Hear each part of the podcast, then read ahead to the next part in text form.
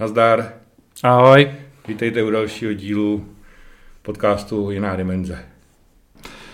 Možná chtěli bychom uvíct pár věcí jako na pravou míru, eh, který eh, asi minule nebyly moc jasný.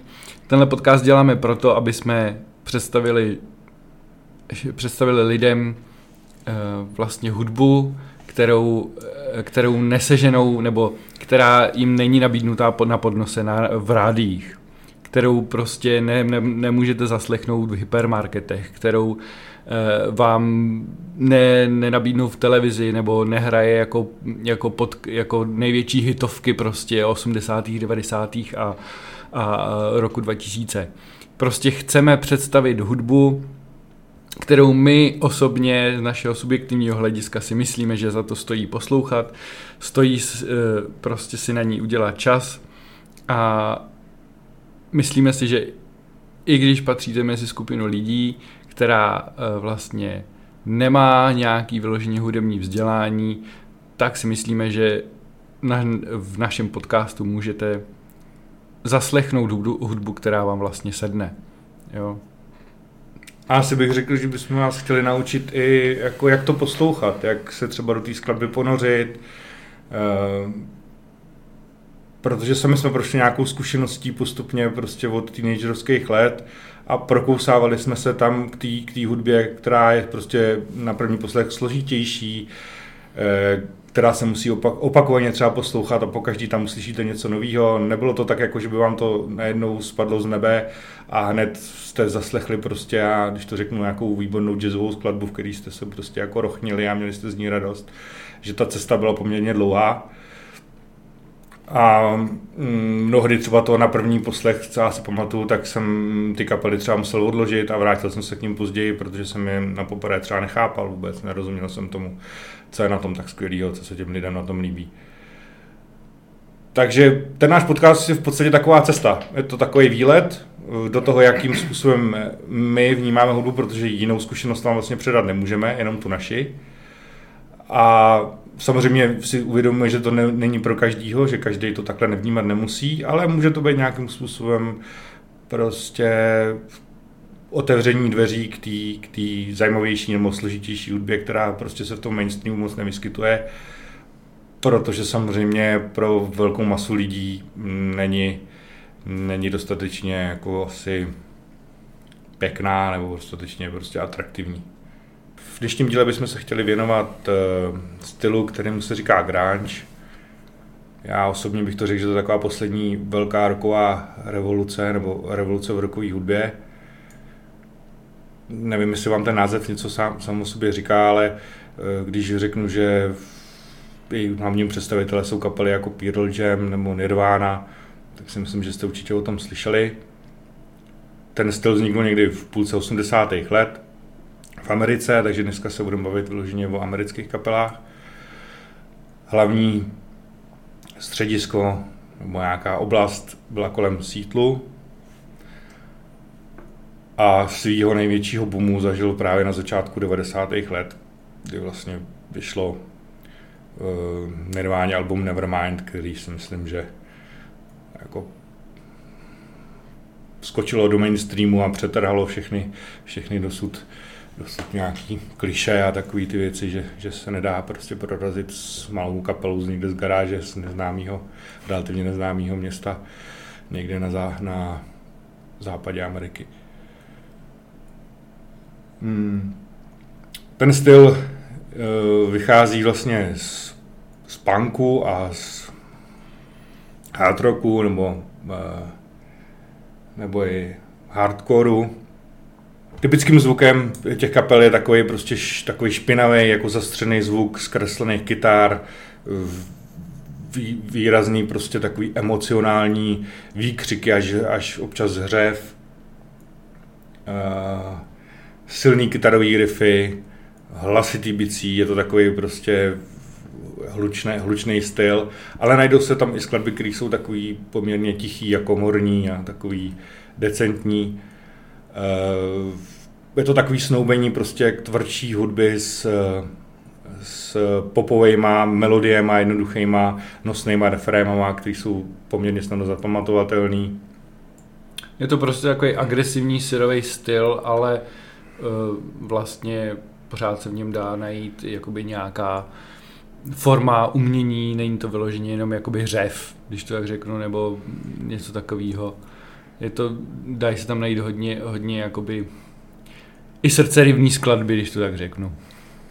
Texty jsou o takovým, zase se mluví o takových těžkých, těžkých tématech, jako je prostě nějaká eh, bezmoc, beznaděj, deziluze, touha po svobodě, jsou to takové teenagerovské věci, jako spojené právě s tím dospíváním, kde se ten člověk hodně hledá, jaké, jaký je jeho úděl v životě, jaký je jeho naplnění a, a samozřejmě jeho bolesti a nějaký, nějaký strasti a neporozumění, tak to se v tom hodně, hodně oplývá, hodně, to, hodně v tom jako rezonuje v těch, v těch textech jednotlivých kapel.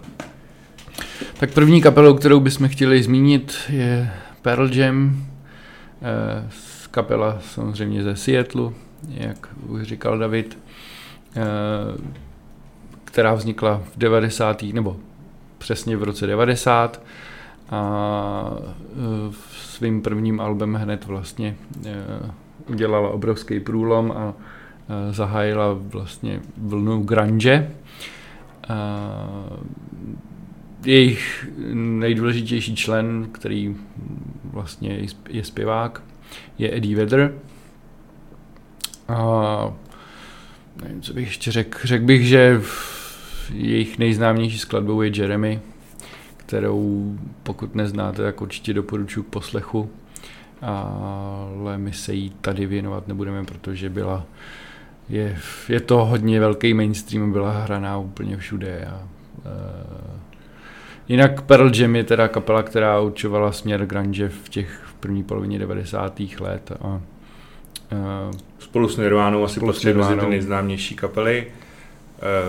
Uh, Nirvánu jsme z nějakého z jasného důvodu tady asi úplně pouštět nebudeme, ani se o ní nějak moc nebudeme, protože si myslíme, že je hodně známá ten Pearl Jam je mnohem méně známější a zase je to na rozdíl od té Nirvány je, je takový, bych řekl, víc klidnější, takový víc, víc usebranější, eh, víc zasmušilejší.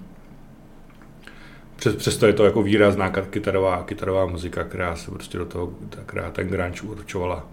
Takže proto rozhodně se i nějakým způsobem chceme o ní zmínit. Takže od Pearl Jam jsme vy, vybrali skladbu Wishlist uh, a z Alba Yield.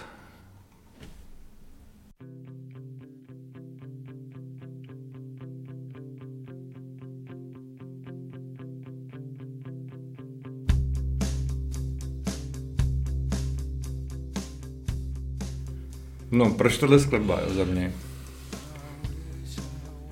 Je to neuvěřitelně jednoduchá skladba. Fakt ta premisa je jednoduchoučká.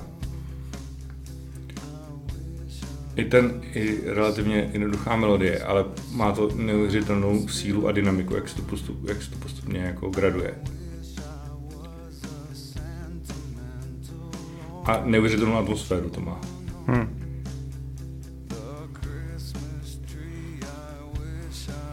To trošku, trošku to na mě působí jutovsky, jako. Až na to, že ta kytara teda tady to vybrnkávají trošku jako těžší, ale... Mě mě hrozně baví jeho hlas. Vždycky mě bavil jeho hlas, jeho, ta, ta jeho barva. Hmm. A to, jak zpívá, prostě to se mi vždycky hrozně líbilo. Já to připojování nástrojů tady prostě. Nejdřív tam jeho basa, jednoduchoučká kytara,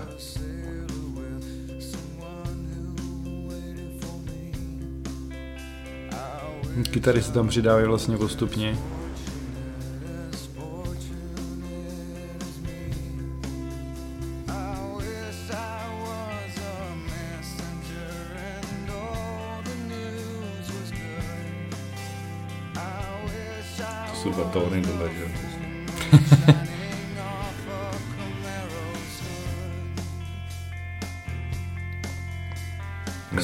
Mezihra, taková v podstatě to ani není solo, to je takové hmm. opakující se prostě mezihra.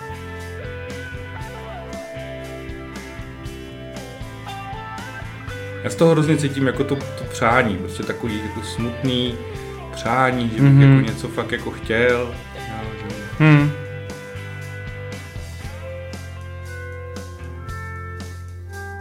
On ten hlas jo, to tomu trochu nahrává, že jo, to barva jako. Jo, jako nějaká tužba, že tam, jo, je to tam, taky to tam cítím, no.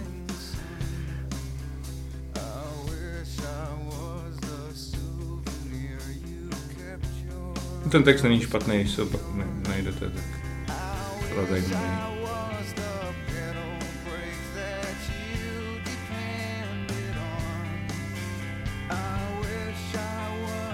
Podle mě výborně postavená náladová písnička.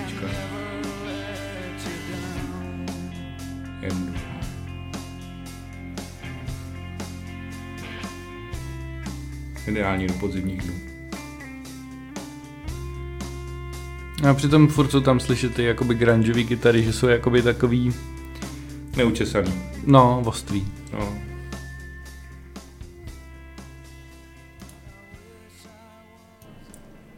Další kapelou, kterou bychom vám chtěli představit, je kapela Foo Fighters.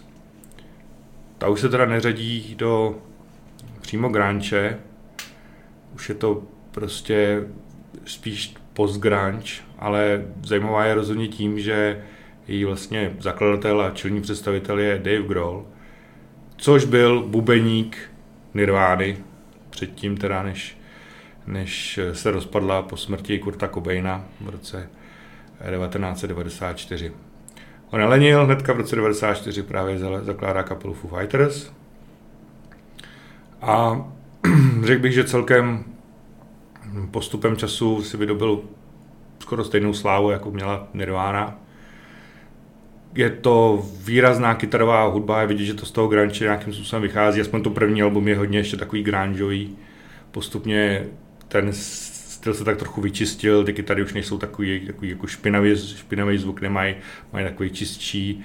Eh, Je to vyloženě hodně kytarová muzika, která je postavená na silných refrémech a, a zajímavých, zajímavých melodiích. On teda přesedlal, což je taky zajímavý, že původně byl bubeníkem, ne, že by přestal být bubeníkem, ale v této kapele dělá vyloženě lídra, dělá vlastně hlavní zpěv, hraje na kytaru a na bubny mu tam hraje, hraje někdo úplně jiný. Uh, myslím si, že důležitý potom jsou uh, alba v druhé polovině 90. let, zejména potom v roce 1999 There is Nothing Left to Lose je hodně výrazný album. Můžeme to rozkliknout? To, nech to běžet, jenom to rozklikni. Kde je skladba Learn to Fly, která bych řekl, že hodně prorazila i vlastně zase do mainstreamu, byla hodně známá. My si teda pouštět nebudeme právě z tohohle důvodu, pustíme si jinou skladbu, ale pokud byste jako chtěli na první dobrou zjistit, co je Foo Fighters zač, tak doporučuji Learn to Fly. Takže od eh, Foo Fighters jsme vybrali skladbu Everlong z Alba The Color and The Shape.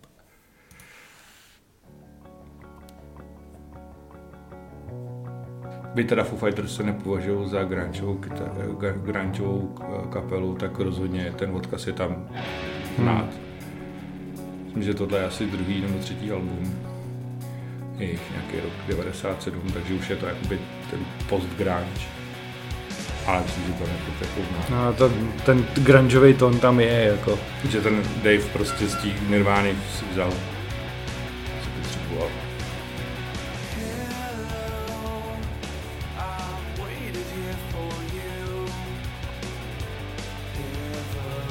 myslím, že na jednu stranu ty byl trochu cynik, mu opravdu jako smrt Cobaina prospěla z hudební, z hudební stránky, protože si myslím, že v Nirváně byl hodně ve stínu? Hmm. že on to prostě přebyl všechno. Nevím, jak moc jako se podíleli autorsky, ale je vidět, že uh, on je nadaný, nadaný muzikant. Hmm. To slyšíš, ta hudba není nějak těžká, to jsou prostě v podstatě akordy, tam není jako nic. No, nejsou tam žádný, není to riff, není, nejsou to vyhrávky. To v podstatě hraje nějaký rytmus a akordama jenom. Aspoň podle toho, co slyším. Přitom refrém je nosný. Teď už eh, do refrénu je riff. No.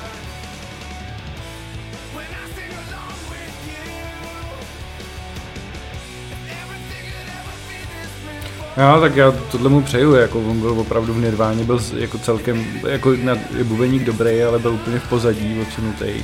Teď když je jako frontmanem kapely, že jo, on hraje na kytaru zpívá. Bych to do něj neřekl taky.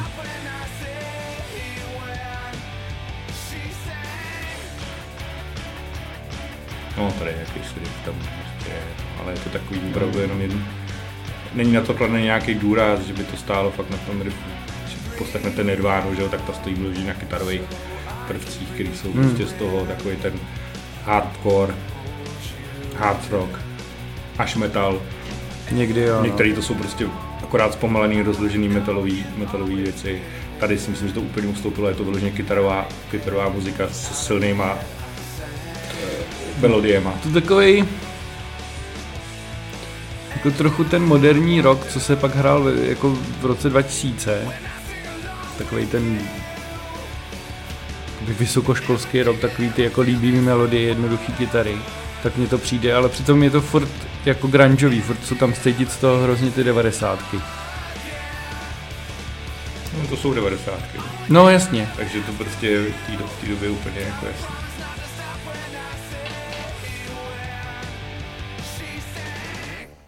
Mě to samozřejmě v té době chytlo, proto, protože ten zvuk kytar, že? mě nějak obecně, co se mi jako líbí na, na rockové muzice nebo na tom, co poslouchám, tak jako já miluju zvuk zkreslený kytary, prostě to je, Samozřejmě ne ve všem, někdy, někdy je to blbě udělaný nebo záměrně udělaný, to už se pak záleží na tom mixu, na jakých efektech, jaký použijete, Hm.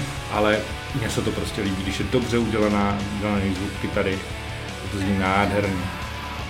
Elektrická kytara je podle mě jeden z nejlepších vynálezů 20. století. No mě to taky baví. Mě baví teda riffy a záleží jaký je tón. Hodně. Že může být jako hnusný tón ty kytary, pak už to nezachrání ani riffy. Ale to je jako... Těžko se definuje, co je pro mě špatný tón. Musí to mít, musí to mít nějakou jako hloubku a zase to nesmí jako vejšky i hloubky hodně a, a, a zase to nesmí být moc hluboký, moc zahůněný. Jako.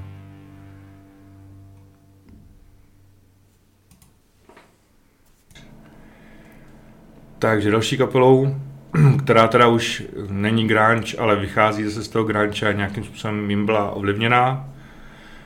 A mm, rozhodně byla hodně porovnávaná s kapelama jako Nirvana, Soundgarden a Pearl Jam. Je eh, kapela Smashing Pumpkins. Ta pochází teda z Chicaga. Tady zase nejdůležitější osobou je rozhodně Billy Corgan, asi, nevím úplně, se tak vyslovuje,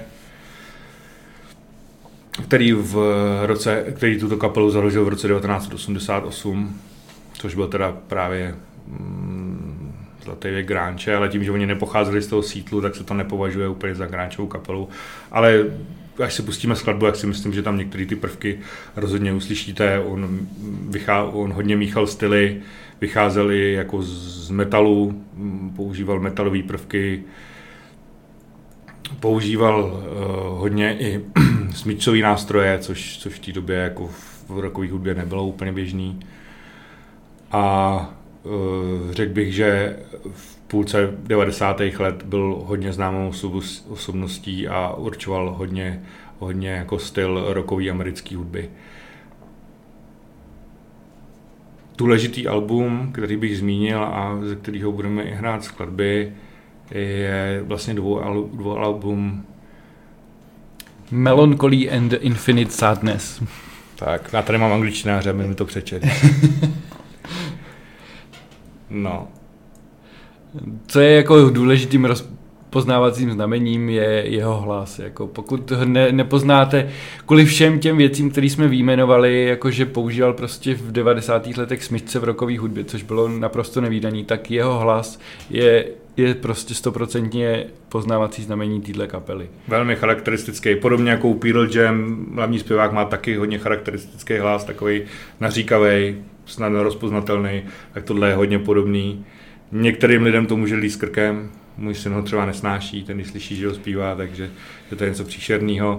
Trochu bych to přirovnal ke zpěvákovi ACDC, který je taky jako jasně rozeznatelný. Já říkám, že když zpívá zpěvák z ACDC, že to je, když tá kočku za ocas. tak rozhodně byli, byli je taky rozpoznatelný a, a určuje vlastně ten sound té kapely hodně. Machine Pumpkins, skladba Tonight, Tonight z Alba z roku 1995 s názvem Melancholy and the Infinite Sadness. Musím podotknout, nebo no, musím podotknout, že je to dvojalbum, takže těch skladeb je tam asi 30, což si myslím, že, v, že pro rokovou kapelu v té době je velká nálož. Taky byl za to, za to hodně kritizovaný Fortman kapely, že vydávat dvojalbum je nesmysl, že na to nebude mít dostatek materiálu a, a že to bude slaboučký ano, a ve výsledku se ukázalo, že to byl vlastně hit, že tohle album nějakým způsobem jim pomohlo úplně prorazit do, do nějakého většího povědomí v Americe a e, pro mě je důležitý, protože jsem slyšel v podstatě jako první od téhle kapely, přinesl mi ho spolužák na, na promyslovce.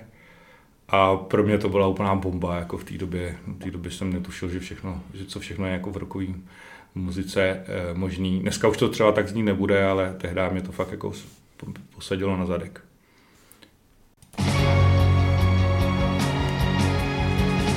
Ono ještě lepší v kontextu, já jsem už to říkal předtím, ale řeknu to i tady, hmm. že tohle není úplně první písnička, na tom albu je druhá v podstatě. První je jaký, jakýsi intro, který teda zní spíš jako nějaký outro, že už jako působí tak, jako že autorovi došly nápady a potřebuje jenom jakoby doplnit desku něčím, tak to tam jako předtím, eh, předtím dal skladbu, skladbu před touhletou. Zní takový unilý, je to takový unilý klavír, doporučuji si to možná pustit, pustit eh, celý i pak s touhletou skladbou ten klavír má asi tři minuty a je to taková jako fakt připadá vám to jako znouzecnost, jo. Teď otvírat jako album je vyloženě buď to jako drzost, anebo je to na schvál. A pak najednou vlastně ta skladba skončí, ta úvodní, a přijde tohle, jako, což je neuvěřitelný direkt vlastně. Hmm. Smyčce, jo, teď bicí, prostě virbl, jo, žádný jednoduchý prostě bicí bum, čváchtale, virbl, že jo, hmm. jo, kytarový riff, prostě mě to posadilo úplně na zadek. Já jsem netušil do, do té doby, kterou jsem poslouchal, to by bylo 16 let, prostě v podstatě, když to vyšlo, že jako co všechno je v rokové muzice možné. Je tam slyšet ten odkaz, že jo, na ten grind zase, v této skladbě možná tolik ne, ale v těch jiných rozhodně. Oni koketovali s metalem, hmm. v některých riffech jsou jako vyloženě i metalový, jako, nebo v některých skladbách jsou metalové kytary a bicí, takový temný, to je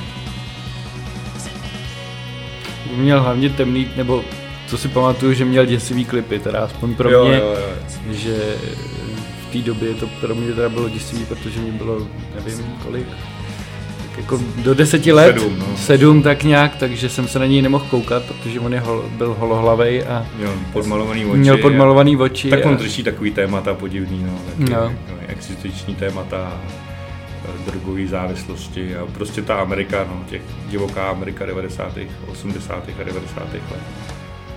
Hmm. Asi taky neměl úplně jednoduchý dětství. Dokážu říct. A co třeba na tebe, jak to působí jako ta skladba? Mně se to líbí, protože tohle je tak nějak vlastně jako podobný tomu, co mě přivedlo k metalu že já jsem, já jsem byl přivedl, jako mě přivedl k metalu vlastně ten gotik a, a symfonik, takže mně se strašně líbí to snoubení těch klasických nástrojů s těma moderníma, když to tak řeknu. A já, já se vlastně hrozně vždycky divím, že to na mě nepůsobí depresivně, když, vidí, když znám ty jeho klipy, tak tahle skladba naopak, depresivní není. Naopak z, působí jako spíš jako naděje plně nebo něco takového. A jako trochu si musím zvykat na ten jeho hlas, nejsem na to zvyklý. On, je, on to tam opravdu v že je vlastně nad tou hudbou hodně slyšet a jen tak ho neudusíš prostě. Ale jako t- zrovna tato skladba mě baví, kvůli těm bicím si jsou zajímavý. není, není to opravdu přímo čarý, přitom nevím, nedokážu říct, co bude možná asi normální čtyřčtvrtivej, tak nevím. A, hroz, a hrozně se mi líbí ty, ty smyčce prostě, jak to, jak to nesou celý. Čak když, když nedává pozor, tak ani ne, nevnímá, že tam vlastně kytara. Hmm. Přitom tam je jako celou dobu.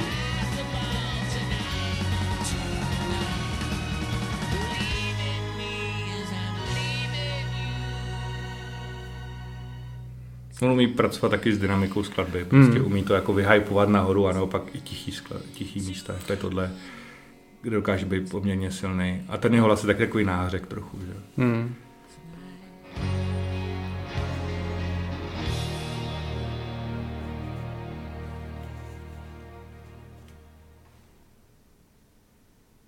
Tak a poslední kapelou, kterou chceme nějakým způsobem představit, která nějakým taky vychází z toho granče, ale už ne tolik, je to, je to v podstatě potom už se tomu říká punk rock, nebo post-punk, je kapela Offspring, opět uh, americká kapela z Kalifornie, založena v, uh, v polovině 80. let.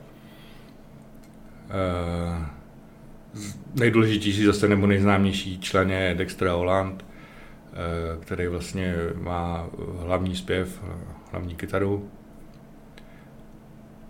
Eh, kapela bych řekl, že prorazila album Smash, který, se začalo, který začal být poměrně, poměrně známý, což už jsou teda 90. let, myslím, že to je rok 1994.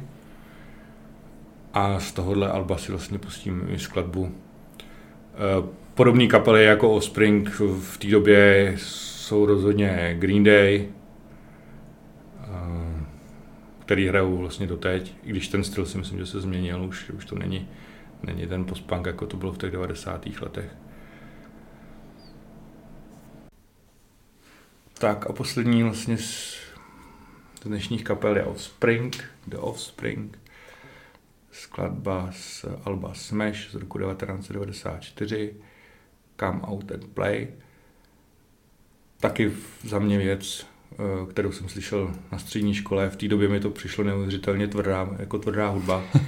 Dneska už je to takový čajček pro mě, ale to je zase tou zkušeností. Ale rozhodně mi na to, jak ta hudba jako byla pro mě tvrdá a, a měl jsem jako trochu s tím problémy to překonat, tak jsem v tom slyšel ty nápady. Jako, Oni byli fakt nápaditý, co se týče hlasů, různých harmonií a i jako neotřelých kytarových riffů s různýma zajímavými prvkama, tady třeba Orientu a tak. Hmm. Což jako v tomhle stylu, který je vlastně jako nějaký post-punk nebo pop-punk vlastně, a který taky jako je potom vychází z toho granče a z této hudby, je dost neobvyklý.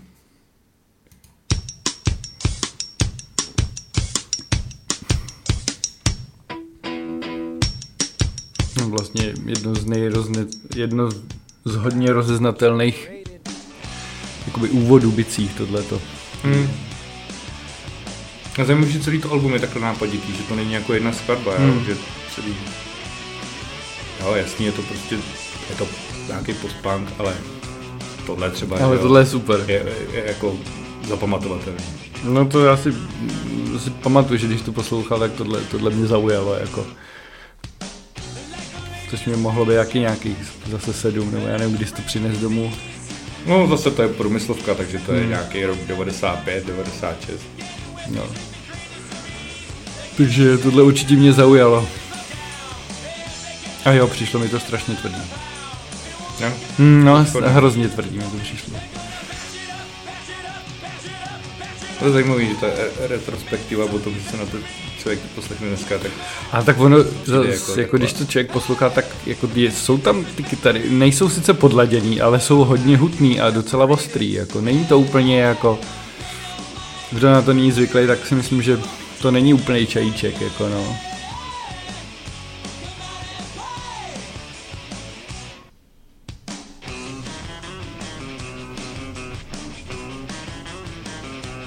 Tady je super, jak taky teda s tou basou, že jo. Mm-hmm. Normální, že v těch punkových kapelách to je basa jede prostě basa jede rovinu je, je. a tím jako kytara se o něco snaží, většinou nějaký tři tóny, že jo. Mm. punk obecně je prostě úplně jako ořezat na kost, všechno zjednodušit. Hmm. Což je tady zajímavý, že tady to tak není. Jo, jo ty melodie jsou jednoduchý, jednoduchý, není to jako nic, nic složitýho, že nejsou to žádný jako nádherný zpěvy, by si říkal, jaký tam dělá kudrliny nebo něco. Ale není to prostě bez nápadu. Jo. Hmm.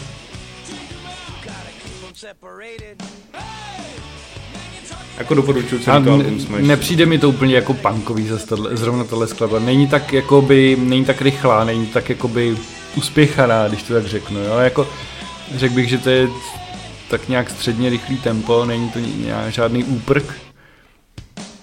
A hlavně jsou tam dobrý jako nápady a, a taky, že se to zastaví prostě někdy, jo? že jsou tam prostě pauzy v té hmm. hudbě. No jasně, klasická punková skladba je, je na dvě doby, že jo, bumčvak, bumčvak, kterém no, tady no. ideálně dvě, aby to dostatečně řvalo hmm. a, a nad tím zpívá někdo ideálně falešně, že jo. Hmm. jo. Ale to si myslím, že právě už jako přišlo, že jo, tak tohle už nejsou prostě Sex Pistols, jo. Hmm. Ten punk těch 70. let byl hlavně o tom, že oni byli prostě naštvaný z toho, jak, jak ta hudba strašně byla složitá, jo jak ty kapely prostě hráli 10 minut, furt solovali všichni a, hmm. a, a byl tam milion, prostě každý se potřeboval předvíst. To už tady není ta revoluce, že jo, jako byla v těch 70. letech. Hmm. Takže děkujeme, že jste to poslouchali až sem. To je pro tuhle epizodu všechno. A příště se budeme věnovat nějaký nemoci.